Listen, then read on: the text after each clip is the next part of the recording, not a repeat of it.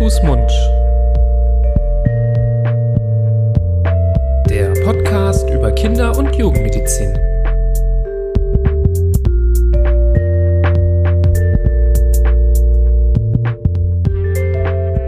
So, ihr Lieben, herzlich willkommen zu einer neuen Folge Hand, Fuß, Mund, eurem Podcast für Kinder- und Jugendmedizin.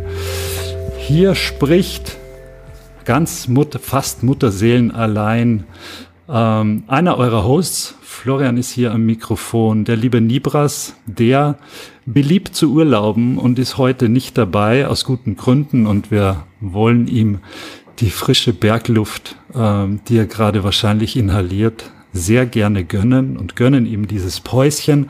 Aber kein Grund für Hand, Fuß, Mund, eine Pause zu machen. Äh, wie so oft in diesen Situationen holen wir uns dann Verstärkung und wollen euch auf jeden Fall weiterhin ein wichtiges Thema der Kinder- und Jugendmedizin darbieten und besprechen.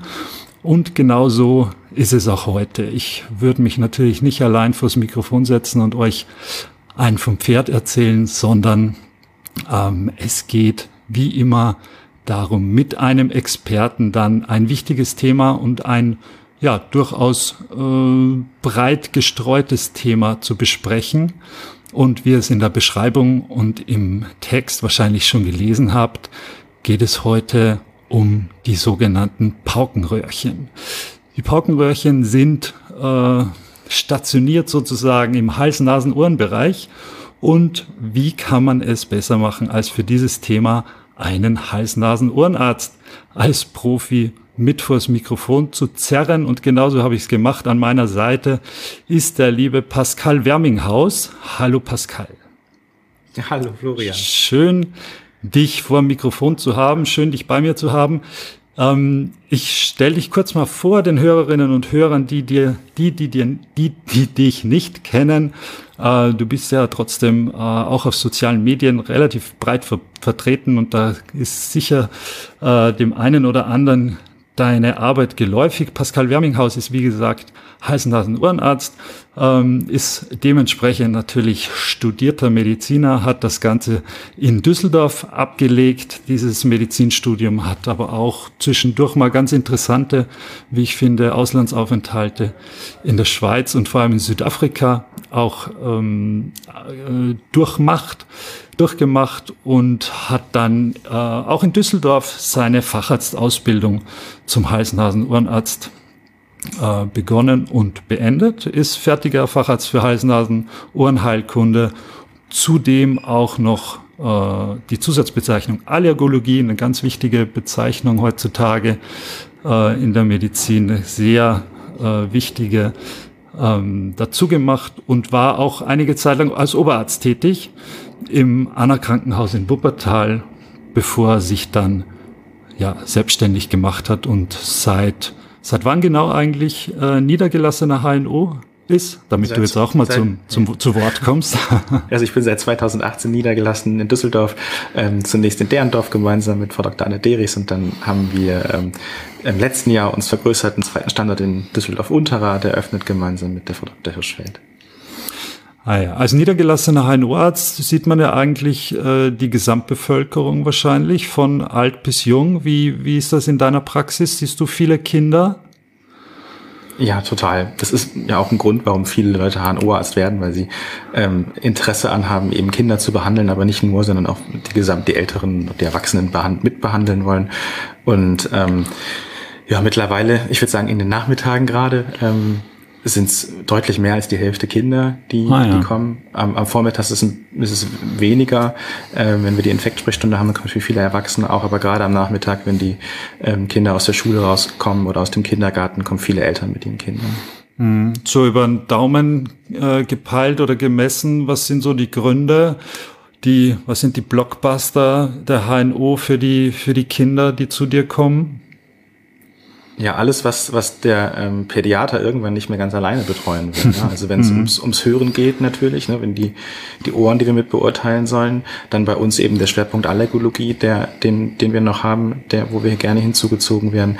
Und äh, natürlich Nasenatmungsbehinderungen, rezidivierende Infekte in den oberen Atemwegen. Ähm, ja, das sind so die, die Haupt, Hauptbehandlungsfelder auch in pädiatrischen HNO-Heilkunde bei uns. Mhm. Jetzt haben wir uns heute ein Thema ausgesucht, das äh, eigentlich relativ speziell klingt, aber natürlich auch, so wie alles in der Pädiatrie, äh, ganz schön viel rundherum zu bieten hat. Also das Paukenröhrchen ist zwar nur so ein kleines Ding, äh, das du uns hoffentlich gleich im Detail beschreiben wirst, wie das eigentlich aussieht, weil die wenigsten Menschen haben das ja schon mal gesehen, weder in freier Wildbahn noch im Ohr drinnen sozusagen. Ähm, aber auch das ist ja wahrscheinlich ein nicht sehr seltenes äh, Medizinprodukt, das du Tag für Tag in deiner, in deiner Praxis siehst, oder? Ja, also das ist tatsächlich sehr, sehr häufig. Ähm, das ist ja wirklich ein ganz, ganz, kleines ähm, Stück Metall, also einfach, ein, man kann sich vorstellen, wirklich ein kleines Röhrchen, ähm, entweder aus Gold oder aus Titan oder auch aus Plastik. Und das hat so ein Doppelkragen. Ne? Also man kann sich das einfach vorstellen wie vielleicht so ein doppeltes T als, als Rohr in 3D, also wie so ein Zylinder mit einem kleinen Kragen nach außen auf beiden Seiten. Mhm. Ähm, ungefähr so groß wie eine Kugelschreibermine. Ähm, das Lumen, also das Loch in der Mitte. Mhm. Genau, und das ist ähm, ja eine häufige Sache. Also ein Paukenröhrchen ist letztendlich dafür da, dass ähm, das Mittelohr belüftet wird, also eigentlich ein Belüftungsröhrchen. Und man muss deswegen, wenn man es einsetzt, einen kleinen Schnitt ins Trommelfell machen, das nennt man die Parazenthese, und dann die Belüftung des Mittelohrs eben über den äußeren Gehörgang, also über die freie Luft von außen zu ermöglichen. Und das ist ähm, durchaus eine häufige Geschichte. Ähm, ich habe extra nochmal nachgeschlagen jetzt für den Podcast. In Dänemark, da gab es Daten, 250 von 10.000 Kindern pro Jahr haben diesen Eingriff. Oh, wow. Das ist ja wirklich eine Menge. Mhm. Ja, und der Eingriff selbst, also die Parazenthese, die du gerade schon geschildert hast, das äh, muss man auch erstmal akzeptieren, dass einem das nicht das Gehör nimmt.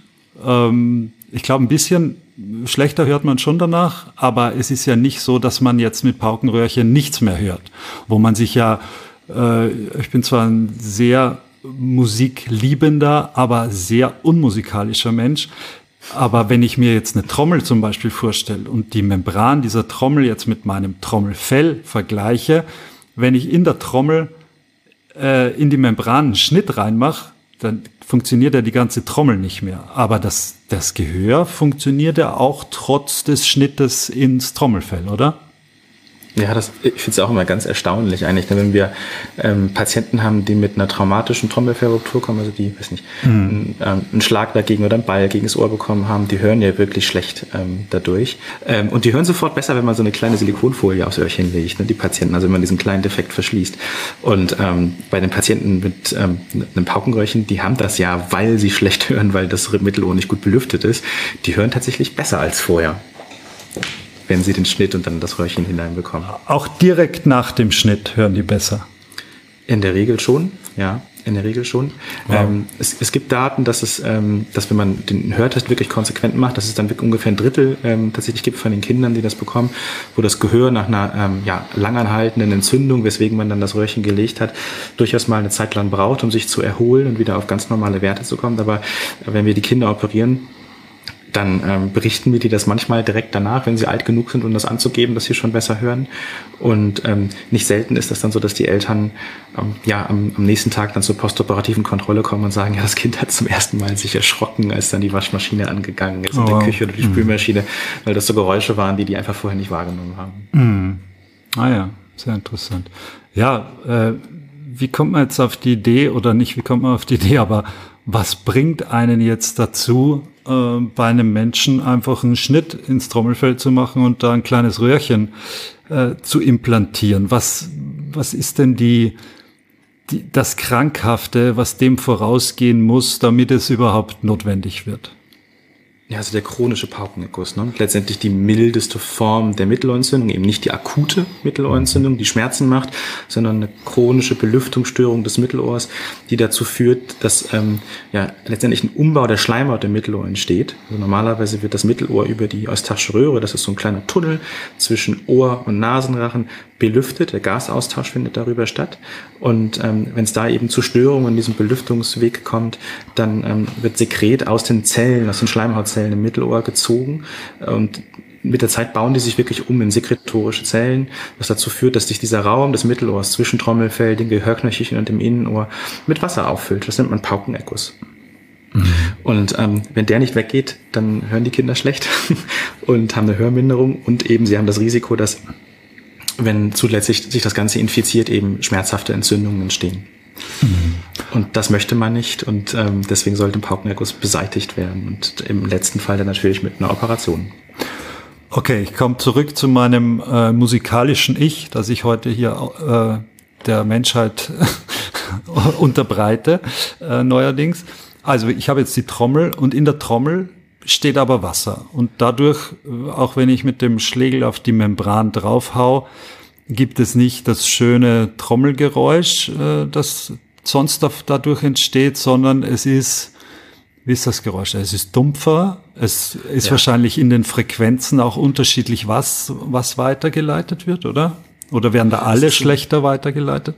Der, also die, die wir messen, werden in der Regel alle schlechter mhm. weitergeleitet. Es gibt bei der, letztendlich ist eine, eine Schwierigkeit durch Entpauken, das nennen wir Schallleitungsschwierigkeit.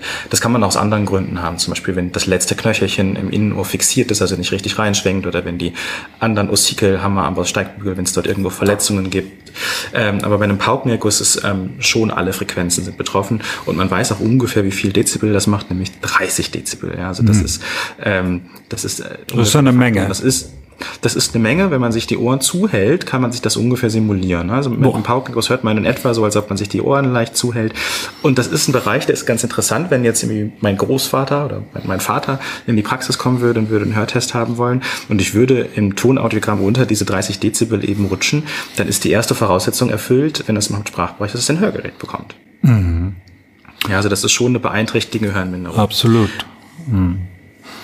Ja, und das ist eben ähm, bei, bei Kindern besonders schlimm, weil ähm, Kinder in dem Alter, wo ähm, ja, ein Paukenerguss häufig auftritt, ja, sprechen lernen sollen und soziale Kontakte entwickeln sollen und auch kognitiv reifen sollen. Und dafür ist Hören ganz, ganz, ganz wichtig. Mhm. Ja, das ist, äh, jetzt äh, plaudere ich wieder mal ein bisschen aus dem Nähkästchen, das ist äh, natürlich so ein ganz wichtiger Punkt bei den Kindern im, wir haben noch gar nicht gesprochen, welches Alter das äh, hauptsächlich betrifft, aber wenn ich jetzt mal bei mir zu Hause gucke, bei mir sind die ja von zwei bis zehn Jahren, also bei meiner fünfeinhalbjährigen ist das jetzt zum Beispiel gerade ein großes Thema, dass, äh, dass es hier wirklich einen Erguss auch gibt der und die Unters beziehungsweise die Untersuchung, die dazu geführt hat, äh, dass dieser Paukenerguss diagnostiziert wurde, äh, die ist deswegen gemacht worden, weil eben bei der Sprachentwicklung ja, so ein bisschen was nicht stimmt. Wir hatten das vor kurzem ja mal äh, in einer ganz spannenden logopädischen Folge auch aufgearbeitet, wie die, die Sprachentwicklung bei kleinen Kindern, gerade im Kindergartenalter, aber auch bei Jüngeren, wie die sein sollte, was da wichtig ist, was vielleicht äh, nicht so besorgniserregend ist oder was eher dazu führt, dass man mal einen Logopäden oder vorher eben einen HNO-Arzt aufsuchen sollte. Und genau das war bei meiner Tochter im Endeffekt der Fall, dass man merkt, die Sprach, das Erlernen der Sprache, da, da fehlt irgendwo etwas an der, wenn es um die Aussprache geht, wenn es um die Genauigkeit geht, was die Wörter angeht. Und die Ursache, äh, wie du, wie du gerade schon angedeutet hast, ist ja im Endeffekt einfach das schlechtere, das dumpfere Hören, dadurch eine unverständlichere Sprache der anderen, die zu einer eigenen unverständlicheren Sprache führt, oder? Ja, und ich finde es ganz spannend, dass du das berichtest von deiner Tochter mit fünfeinhalb. Das ist ja letztendlich eine Aussprachestörung. Ist. Jetzt stellt man sich das Ganze mal vor. Also das wirklich vulnerable Alter für diese Paukenergüsse sind eigentlich, ist es ist bis zum ersten Schuljahr. Ne? Zwischen dem ersten und dem sechsten Lebensjahr haben eigentlich 80 Prozent der Kinder wirklich mal einen Paukenerguss gehabt. Nicht immer chronisch, nicht persistierend, aber 80 Prozent der Kinder hatten zumindest einmal einen Paukenerguss. Und ähm, in dem Bereich anderthalb, zwei, zweieinhalb, drei, ähm, ist das ja wirklich eine ganz kritische Phase, wenn die Kinder wirklich gerade einsteigen in die Sprache und sich orientieren wollen. Ne? Da ist es nicht nur, ich habe vielleicht ein Lispeln oder ähm, ich spreche manche Vokale oder Konsonanten nicht sauber aus, sondern da ist es ja wirklich, ich komme überhaupt nicht in die Sprache rein. Und ich bin eigentlich kognitiv vielleicht so weit, dass ich mich äh, ausdrucken möchte und meinen Eltern was mitteilen möchte, aber ich kann das nicht, ich schaffe das nicht. Ich werde vielleicht aggressiv oder meine Eltern verstehen, ähm, ich, ich höre meine Eltern auch später, ne? meine Eltern sagen mir zwei, dreimal irgendwas von hinten und sind genervt und dann platzen die mich an als Kind mhm. und ich weiß gar nicht warum, weil ich sie zum ersten Mal wirklich wahrgenommen habe. Mhm. Ähm, also das, das ist noch, finde ich, deutlich kritischer. Ähm, aber bei den, bei den Älteren es halt spätestens nochmal wirklich zur Schuleingangsuntersuchung tatsächlich auf. Ne? Da machen ja die, die Kinderärzte dann auch nochmal einen Hörtest und eine Sprachstandserhebung. Und da ähm, ist wirklich nochmal so auch die, die für uns als HNO-Ärzte so die Phase, wo wir viele, viele Kinder sehen, um das mal nochmal mit zu beurteilen. Mhm.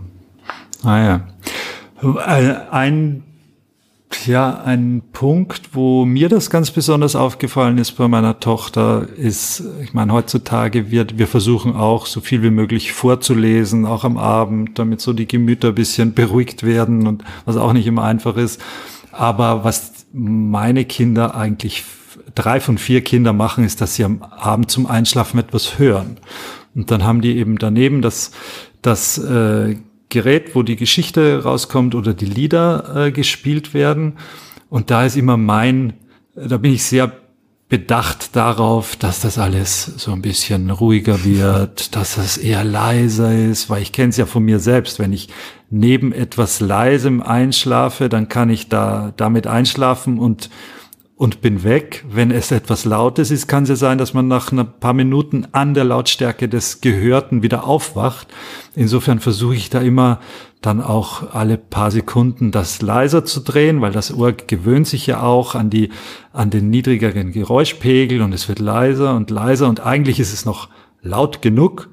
Und meine Tochter sagt dann, mach mal lauter, ich, ich höre nix. Und wo ich dann am Anfang immer gesagt habe, ja komm, klar, es ist ja laut genug, klar hörst du was.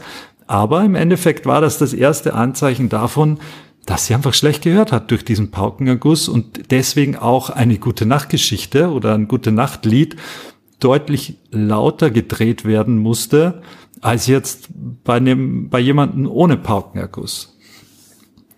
Damit hast du einen Hörtest gemacht tatsächlich. ähm, ah, Tonschwellenaudiometrie im Freifeld. ja, also das ähm, ist was, was wir auch nutzen. Wir versuchen natürlich uns an die, ähm, wenn wir ein Tonaudiogramm machen bei Kindern, die jetzt noch nicht auf den Knopf drücken können wie ein Erwachsener, dann guckt man ähm, bei ganz kleinen Kindern ähm, bis bis zu wann, bis zu welcher Lautstärke die überhaupt reagieren mhm. und den Kopf zu einer, ah, ja. zu einer Tonquelle hingehen. Ja, also mhm.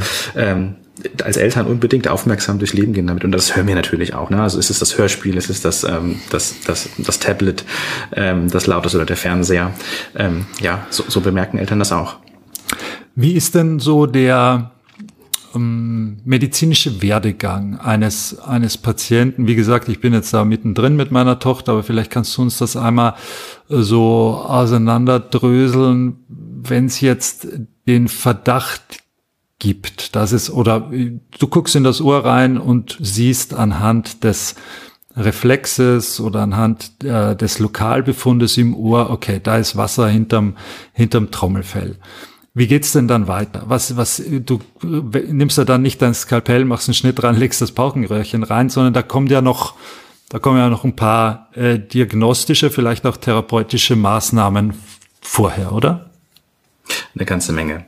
Denn ähm, also erstmal ist ein Paukenerguss per se ja noch, noch lange kein Grund zu operieren, sondern ähm, der Paukenerguss ist erstmal nur ein Ausdruck davon, dass jetzt irgendwas da nicht gut funktioniert hat. Das heißt, dass die Belüftung gestört ist. Und wie gesagt, Kinder haben das häufig und das hat erstmal ähm, prinzipiell mehrere Gründe. Grund Nummer eins ist, dass der Kopf von den Kindern einfach noch nicht so groß ist wie unser und die eustasche Röhre, also diese Tube, nicht ganz so steil läuft wie bei, wie bei uns Erwachsenen, sondern etwas flacher. Das heißt, hier ähm, ist der ist es einfach schon ein kleines Gefährdungspotenzial und das Dumme ist dann, dass bei uns äh, oder bei uns Menschen hinten genau, wo diese Tube endet, die Adenoide sitzen.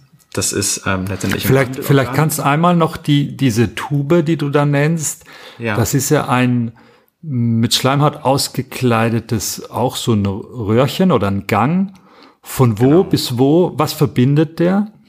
Der verbindet den Nasenrachen, also da, wo wir mit unseren Corona-Abstrichen idealerweise waren, mit dem Mittelohr. also direkt hinter dem Trommelfell sozusagen.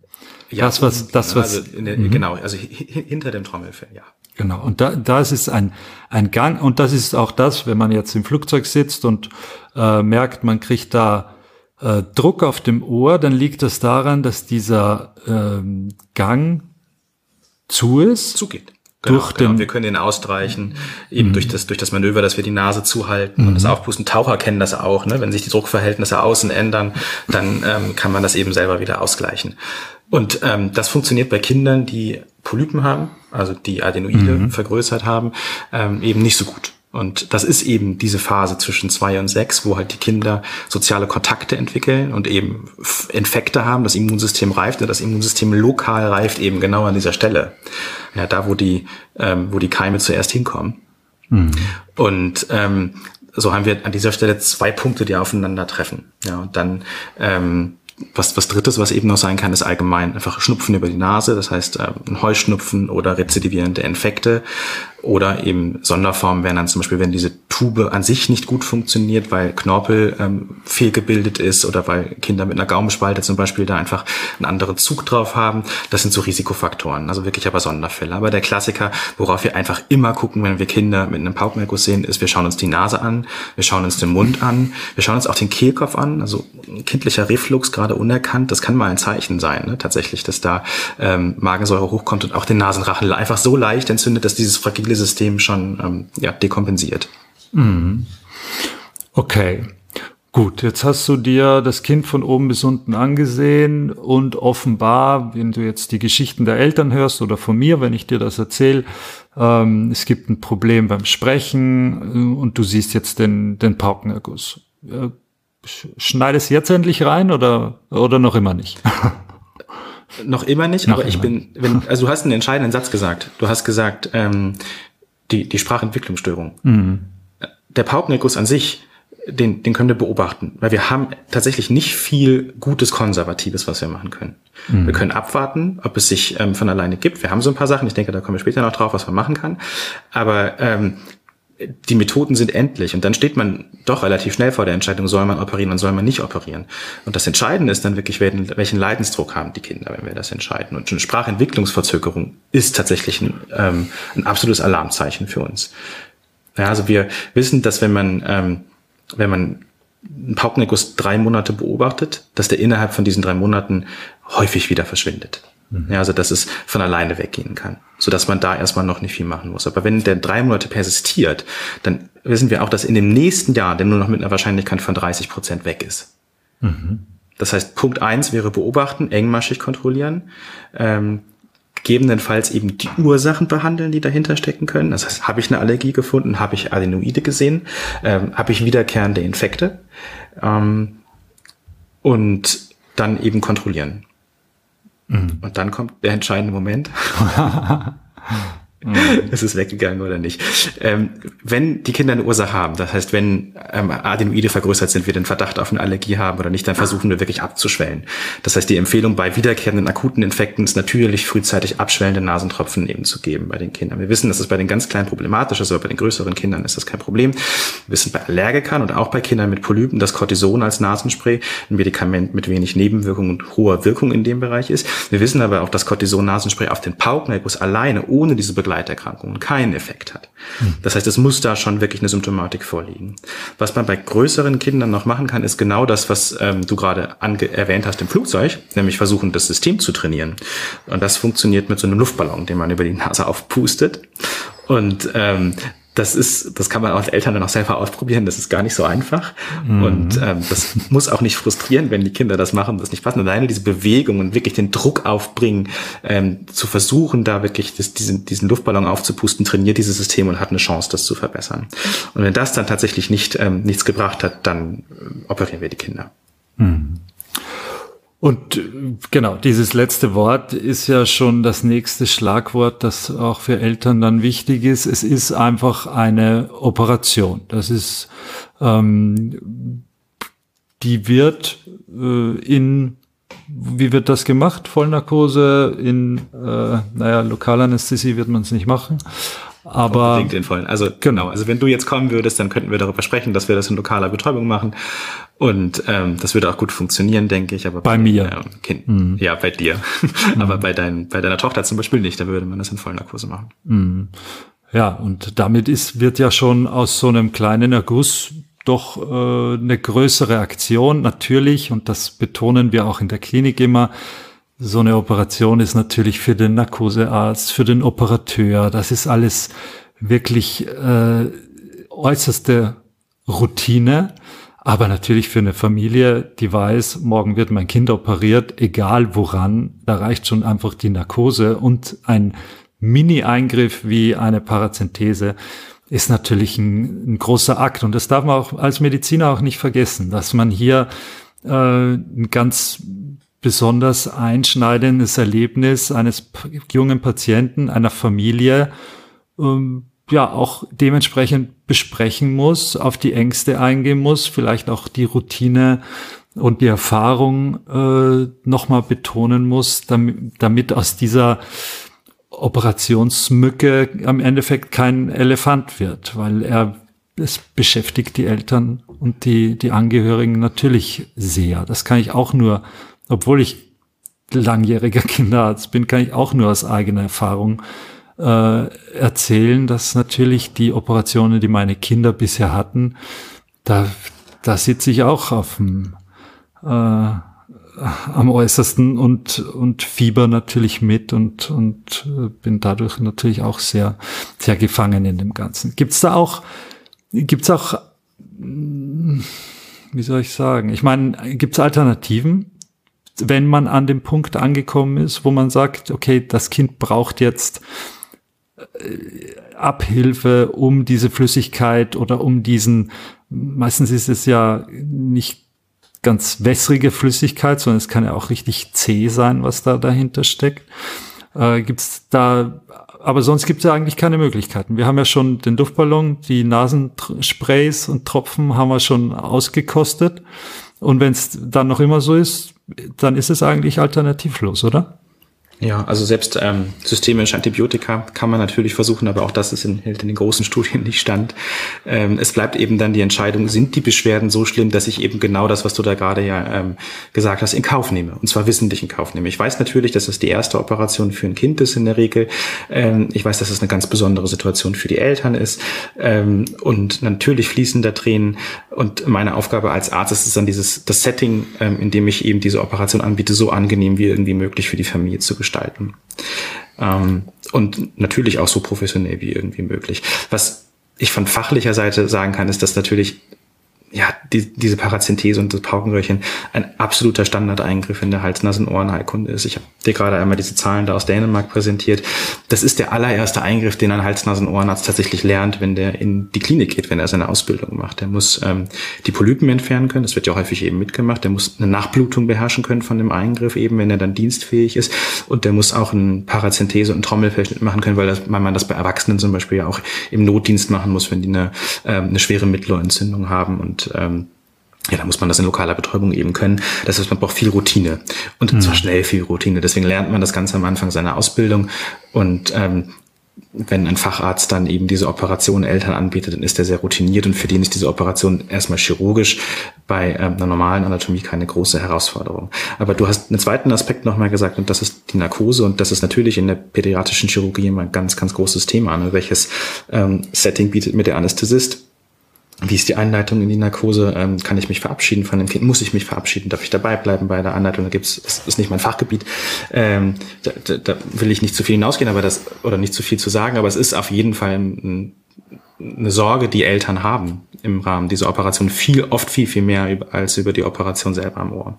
Wenn man eine Aufklärung liest zu dem Eingriff, dann, ähm, also ich sage immer, Mediziner und Juristen sprechen nicht die gleiche Sprache, dann ähm, stehen da natürlich alle Sachen drin, die theoretisch passieren können. Und im Mittelohr läuft ähm, das Gleichgewichtsorgan im Mittelohr ähm, oder im Innenohr läuft das Gleichgewichtsorgan im Mittelohr läuft der Schmecknerv durch, läuft der Gesichtsnerv durch. Ja, da steht auch sowas drin, wie tatsächlich, man kann Schwindel bekommen, man kann eine Gesichtsnervvernehmung kriegen oder eine Schmeckstörung.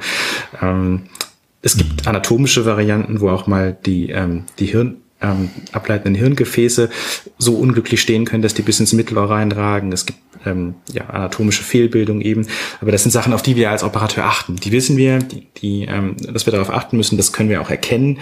Ähm, das, sind Sachen, vor denen wir jetzt nicht große, große Sorge haben. Aber jemand, der dann als eben als, als Laie so eine Aufklärung liest, der fragt sich, ist das denn wirklich notwendig? Mhm.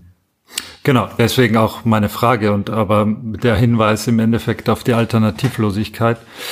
Ähm, jetzt, wenn wir jetzt nochmal die OP so ein bisschen beleuchten, hast du schon ähm, jetzt nochmal die Adenoide äh, in den Mund genommen, im wahrsten Sinne des Wortes. Also die erste Frage wäre, muss man die entfernen gleichzeitig? Ist das immer gekoppelt miteinander? Und die zweite Frage, muss ich eigentlich immer ein Paukenröhrchen einlegen? Oder begnügst du dich auch ab und zu mal damit, einfach nur einen Schnitt zu machen ähm, und das wieder abheilen zu lassen? Und wenn ja, wovon hängt das ab? Also man sollte sich zumindest in Narkose den Nasenrachen angucken und ähm, einfach beurteilen, weil man da wirklich die Chance hat, ein Organsystem, was man ja bei einem, ähm, bei einem wachen Kind nur unter extremst guter Kooperation des Kindes ähm, wirklich gut beurteilen kann, eben wirklich mal in Ruhe sich anschauen kann. Und ob man die Polypen entfernt, hängt natürlich einfach von der ähm, Vorgeschichte ab. Ne? Also eine Mittelohrentzündung alleine ähm, ist kein Grund, Polypen zu entfernen, sondern es ist eben die Symptomatik des, des Schnarchens, der Nasenatmungsbehinderung, der wiederkehrenden Infekte eben auch im Nasenrachen, ähm, die dann die Indikationen machen.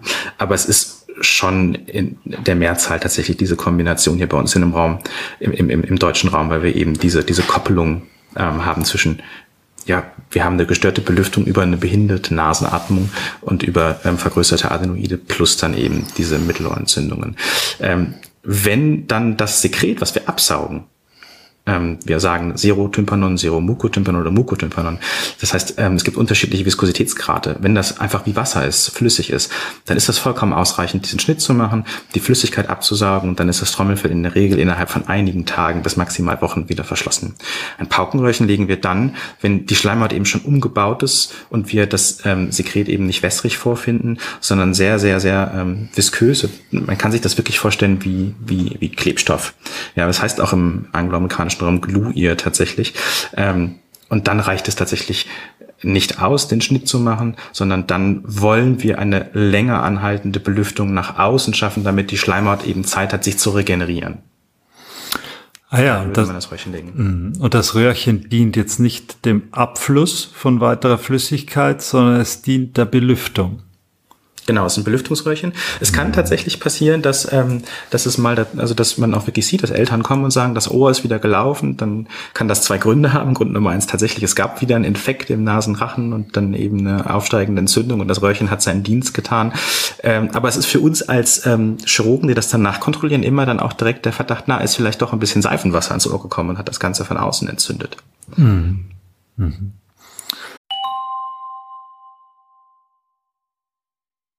Ey, dieser Job, den ich gerade hab, ich komme ja menschlich total gut an, aber beruflich komme ich mal gar nicht weiter. Mach's doch besser. Mit einem Job bei SOS Kinderdorf machst du nicht nur einen Job, sondern du kannst wirklich etwas bewirken. Du kannst dich weiterbilden und kommst beruflich voran. Bewirb dich jetzt auf einen von vielen Jobs. SOS Kinderdorf. Mach's doch besser.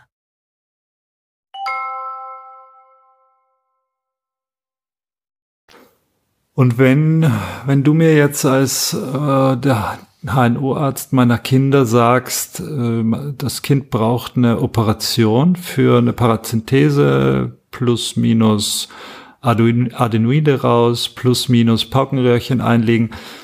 Die Tatsache, dass äh, dann Paukenröhrchen eingelegt werden, ist das heißt das automatisch dann, dass nochmal eine Operation notwendig ist, um diese Paukenröhrchen wieder rauszuholen? Beim Standardröhrchen glücklicherweise nicht. Also beim allerersten Mal, wenn man ein Röhrchen liegt, liegt man dieses klassische Doppelkopfröhrchen, ähm, von dem ich gerade, also Doppelkragenkopfröhrchen, von dem ich gerade gesprochen habe. Und da ist halt ein Kragen im, im, im Mittelohr. Dann haben wir diesen Kanal, der im Trommelfell sitzt und der andere Kragen ist halt eben im Gehörgang. Und ähm, dadurch sitzt es relativ schnell fest in, im, im Trommelfell. Und die äußere Schicht des Trommelfells ist eben Schuppen, das Haut und mhm. die regeneriert sich. Und dadurch drückt die Stückchen für Stückchen immer gegen diesen Kragen Und ähm, mit der Zeit drückt die wirklich das Röhrchen von alleine raus und verschließt sich gleichzeitig, weil es ja eine runde Wunde ist und runde Wunden neigen dazu zuzugehen, glücklicherweise komplett von selbst. Das heißt, ähm, was wir machen, ist die Kinder regelmäßig einbestellen. So alle drei Monate kommen die dann in die Praxis und dann würden wir uns eben das Öhrchen angucken und schauen, ist das, ist das Packenröhrchen noch da oder ist es rausgefallen? Und oftmals merken die ähm, Eltern das gar nicht, dass es irgendwann mal komplett rausgefallen ist. Ab und zu oder regelmäßig müssen wir es dann einfach bergen aus dem Gehörgang. Das klappt aber in der Regel dann ohne Narkose, ne? dass man halt einfach das aus dem, aus dem Öhrchen entfernen kann. Ähm, das, das kann mal sein, dass, dass, dass das Kind, der einfach ähm, da Schmerzen bei ihnen findet oder auch Angst hat, dass das nicht funktioniert. Ähm, und bevor man dann wirklich dann das Risiko eingeht, eine Verletzung zu machen, würde man dann natürlich nochmal eine kurze Narkose machen und das aus dem Gehörgang bergen. Aber das ist wirklich, wirklich selten erforderlich. Ja, und ähm, wenn Kinder irgendwann nochmal ein Rezidiv bekommen. Das kann passieren, das ist nicht so häufig, aber es gibt natürlich dann ähm, Kinder, die einfach so eine gestörte Tubenbelüftung und Ventilationsstörung haben. Ich habe gerade eben die Beispiele gesagt mit einer Gaumenspalte zum Beispiel. Ähm, das sind natürlich nicht die Adenoide die Ursache, sondern da ist einfach das System so gestört, ähm, dass wenn ein Röhrchen rausgefallen ist, man vielleicht irgendwann noch mal eins legen muss, dann hat man die Option, Röhrchen hineinzulegen, die nicht von alleine ausfallen, sondern die wirklich drin bleiben. Die würde man dann tatsächlich erst in einer erneuten Operation ziehen, ähm, wenn das Problem sich behoben hat, also wenn sich die Schleimhaut komplett ähm, erholt hat oder eben das, das Körperwachstum so fortgeschritten ist, dass es eben kein Problem mehr gibt. Mhm. Jetzt kann man ja als Optimist oder als Pessimist durch die äh, Welt laufen. Der Pessimist würde jetzt vielleicht sagen, Herr Doktor, kann es sein, dass das Röhrchen nach innen rutscht, also ins Mittelohr rein? Und was machst du dann? Also natürlich kann das sein. Man, mhm. man Stelle ich mir sehr auf, unangenehm vor, ehrlich gesagt. Das, das ist, es, ähm, es, man klärt das als Operateur auf, dass das passieren kann. Ähm, aber das ist beim Legen schon, schon unwahrscheinlich. Ist eher das Risiko, dass man es vielleicht, wenn ein Trommelfell extrem dünn ist und extrem retahiert ist, also stark eingezogen ist in den Bereich des Mittelohrs, dass man dann sagt, ich mache eine Parazenese, aber ich schaffe das gar nicht, ein Röhrchen da reinzulegen, weil ich die Integrität des Trommelfells dann zu stark zerstören würde. Ähm, dass das beim Legen passiert, ist wirklich selten. Ähm, und dass das dann hineingezogen wird, statt nach außen abgestoßen wird, da muss auch der Druck ja extrem sein. Auch das ist wirklich, wirklich selten. Es ist beschrieben in der Literatur und natürlich hat man auch mal so einen Fall gesehen, wenn man in der Klinik war und, und viele ähm, zugewiesen hat. Ähm, aber ähm, bei meinen Patienten, die ich operiert habe, ist das ähm, noch nie passiert. Hm.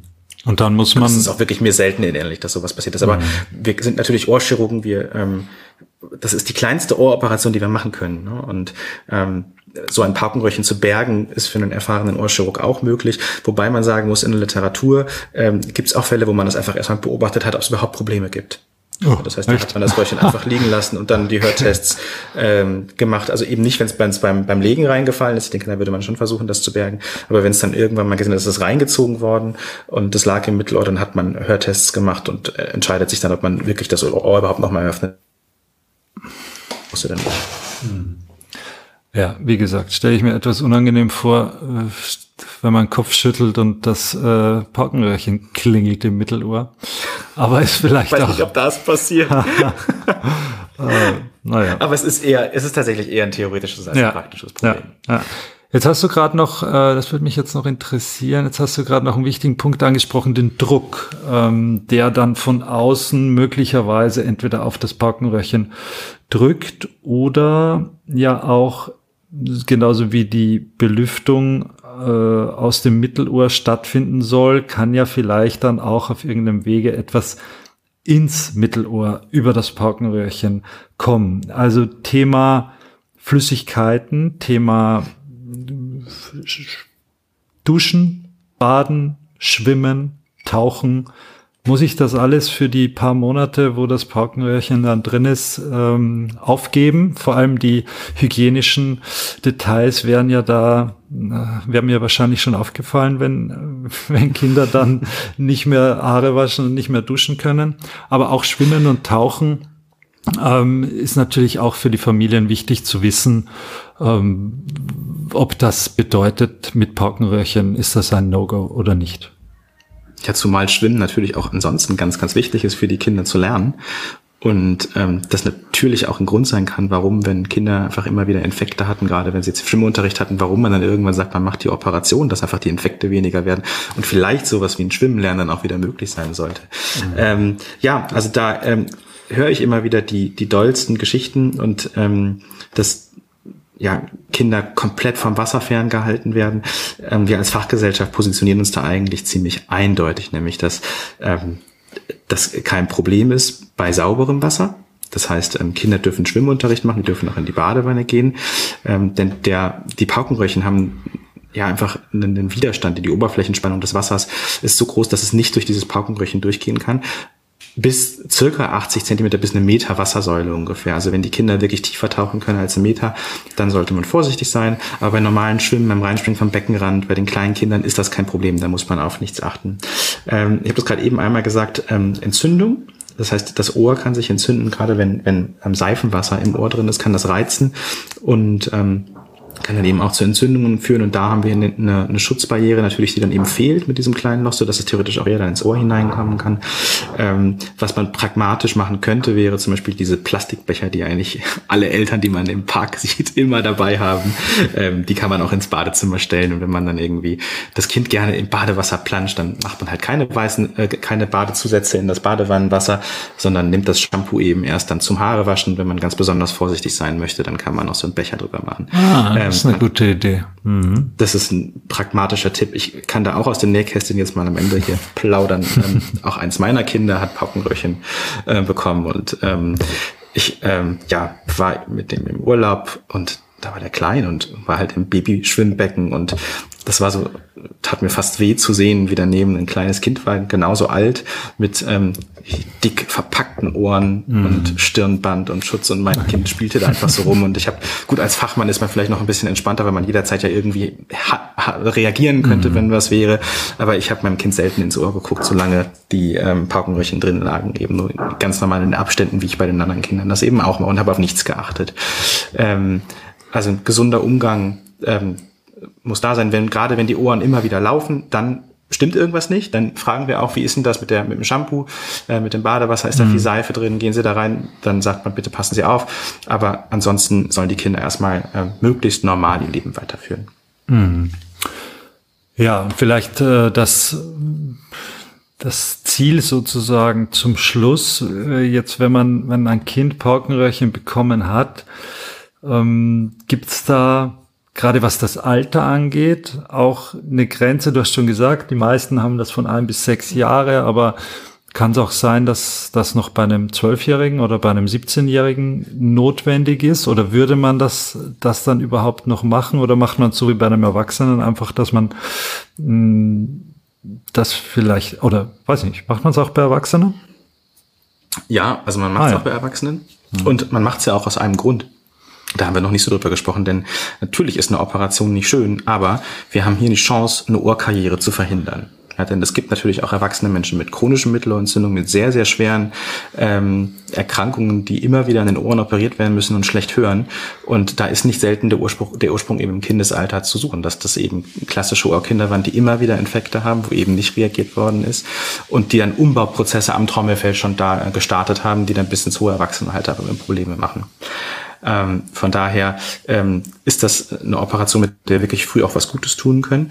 Und ähm, das, natürlich kann jeder schnupfen. Also ich meine, wenn das kennt bestimmt jemand oder von, von den Hörern auch als Erwachsene, die Eltern, wenn sie einen Schnupfen haben, dann kommt Druck auf, aufs Ohr. Und ähm, auch da sehen wir regelmäßig natürlich Paukenergüsse bei Erwachsenen. Mhm. Ja, und bei größeren Kindern, die Allergiker wissen wir, haben, ähm, haben immer wieder Paukenergüsse. Paukenröhrchen bei Erwachsenen ist natürlich deutlich selten notwendig. Mhm. Ähm, Patienten wirklich, also ähm, im höheren Erwachsenenalter, die ähm, zum, da denken wir dann immer auch an, wenn die wiederkehrende Paukenergüsse haben, müssen wir uns den Nasenrachen ganz genau angucken, weil dort dann ähm, bösartige Erkrankungen eine Ursache dahinter stecken können. Das ist bei den Kindern nicht das Thema, aber bei ähm, gerade älteren Erwachsenen muss man darauf achten. Und wenn die dann behandelt worden sind, zum Beispiel mit einer Bestrahlentherapie, dann sind auch da ist die Schleimhaut dann so mhm. verändert, dass man das immer wieder auftreten kann. Eine Sonderform ist ähm, bei, bei Jugendlichen, vor allen Dingen jung, das Juvenil ähm, Nasenrachenfibrom. Das ist ein, äh, ein Tumor, ein gutartiger im Nasenrachen, der eben durch eine behinderte Nasenatmung und wiederkehrende Paukenergüsse auffallen kann. Das Thema erstreckt sich über immer weitere Strecken, das merkt man schon. Es ist halt so einfach in der in der Medizin generell, aber ich, ich finde, vor allem in der Pädiatrie, das greift alles so ineinander und ist so verworren dann und, und verstrickt. Das ist ja auch der Horror aller Medizinstudenten dann, wenn, wenn dann eben noch die Nachbardisziplinen dazukommen. Es geht ja eben, auch bei diesem Thema geht es nicht nur um Pädiatrie, es geht auch um die HNO dazu und dann gibt es natürlich diverse Aspekte, die hier zu beachten sind.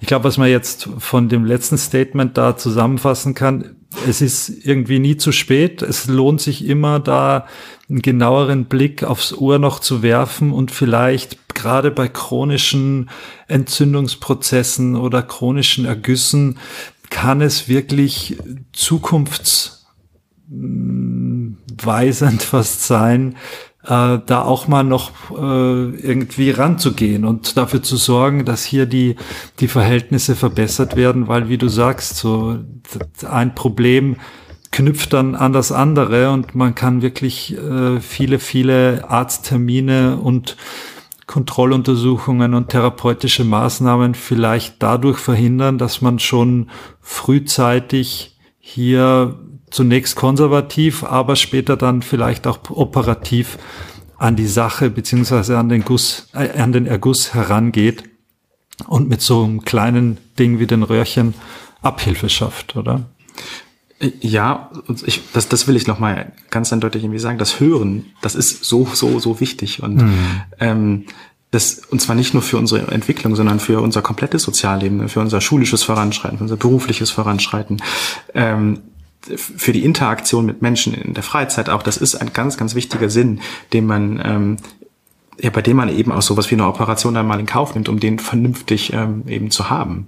Mhm. Das ist so wichtig für unsere Entwicklung. Ja, und es ist so subjektiv auch. Oder ich kann, man kann es einem anderen Menschen auch schwer mm, objektivieren, wie man selbst jetzt hört. Das heißt, gerade bei Kindern ist da viel Feingefühl und viel Beobachtungs, äh, Beobachten einfach auch notwendig, um zu erkennen, dass da irgendwas nicht stimmt. Wenn das Kind vielleicht das ja als normal ansieht. Das hat ja vielleicht, meine fünfjährige Tochter hat ja vielleicht noch nie besser gehört, als sie jetzt hört. Die sagt ja dann nicht, oh Papa, ich höre schlecht, sondern die hört so wie immer. Und das aber zu objektivieren, da muss man vielleicht einmal genauer nachgucken und dann eben auch einen Profi wie ein HNO ranlassen, damit das eben durch dadurch, dass einer ins Ohr reinguckt, dadurch, dass man einen Hörtest macht, dadurch, dass man versucht, etwas konservativ zu verbessern, äh, das Ganze auf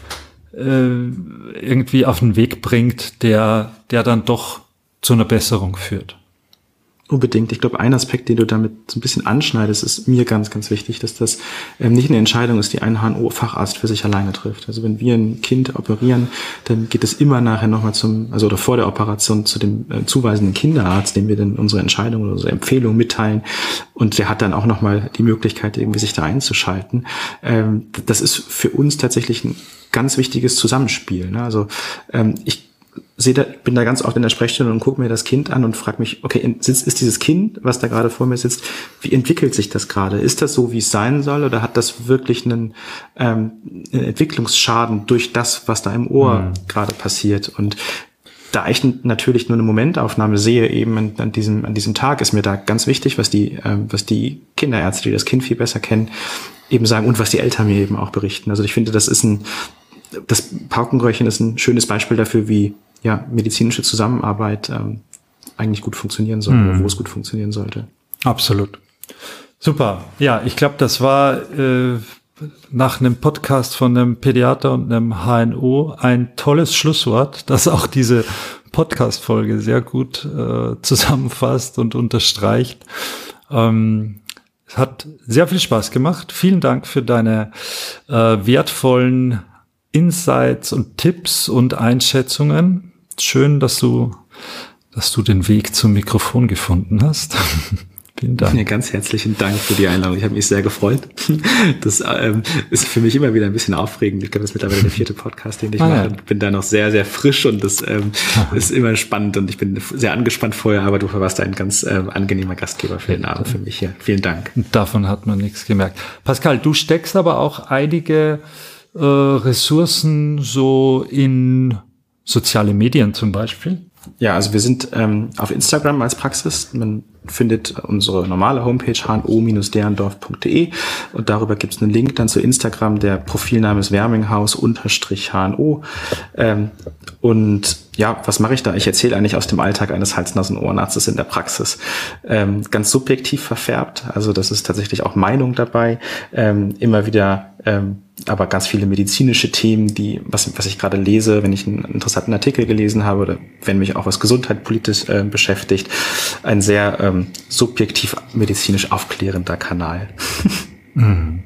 Sehr cool. Ja, sehr, sehr ähm, lohnenswert, da reinzugucken. Äh, Mache ich immer wieder gern und schau mir an, was, was du da zum Besten gibst. Ist wirklich sehr interessant.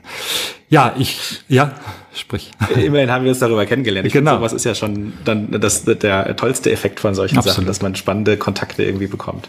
Absolut. Ja, Gut, apropos spannend. Ja, das war's mit dieser, wie ich finde, trotzdem auch sehr spannenden Folge. Ich hoffe, äh, euch da draußen hat's auch gefallen. An dieser Stelle wie immer der Hinweis, dass wir uns natürlich freuen, wenn ihr diese äh, Folge auch weiterempfehlt an Eltern oder an Freunde, die vielleicht mit diesem Thema gerade zu tun haben, wo es vielleicht gerade darum geht, äh, hört mein Kind eigentlich gut oder spricht es eigentlich äh, altersgemäß, was könnte da das Problem sein? Da lohnt sich diese Folge sicher auch mal weiterzuleiten und darauf hinzuweisen, dass es vielleicht ein ganz äh, banales, fast schon Problem wie so ein Paukenerguss sein könnte. Äh, wir freuen uns auch, wenn euch die Folge gefallen hat, dass ihr uns bewertet. Am besten natürlich äh, mit fünf Sternen, entweder bei Apple Podcasts oder Spotify oder wo auch immer ihr diesen Podcast hört. Äh, schaut doch gerne auf unsere Homepage. Die ist seit einigen Wochen äh, neu gestaltet, in neuem Glanz, sehr bedienungs- und nutzerfreundlich, wie ich finde. Äh, findet man alle unsere Folgen mit relativ äh, wenig Aufwand, mit kurzen Schlagworten, sämtliche Folgen, die zu einem Thema passen. Ihr findet auch unsere Seminare zur Ernährung in der Kindheit, äh, besonders was die vegane und vegetarische Ernährung angeht, dort und könnt euch über die nächsten Termine informieren. Äh, den nächsten Termin gibt es wie immer nächste Woche, nämlich mit der nächsten Folge unseres Podcasts, mit einer spannenden Folge. Es gibt auch in naher Zukunft ein paar sehr interessante Neuerungen, was unseren Podcast angeht. Da möchte ich nicht zu viel verraten, aber euch doch schon mal anteasern, dass es da ja, etwas gibt, was es so im äh, medizinischen, pädiatrischen Podcast-Landschaftsbild nicht gibt. Also seid gespannt, bleibt dran, schaltet wieder ein, hört in unsere anderen Folgen rein und bleibt uns gewogen sozusagen. Nochmal vielen Dank an dich, Pascal. Wir sprechen auch gerne nochmal mit dir über eins der unzähligen HNO-Themen. Würde uns freuen, wenn das klappen würde und wenn du uns wieder so äh, verlässlich und glaubwürdig zur Seite stehst. Vielen Dank. Ja, ich würde mich freuen. Sehr schön. Dankeschön. Und auf Wiedersehen. Tschüss.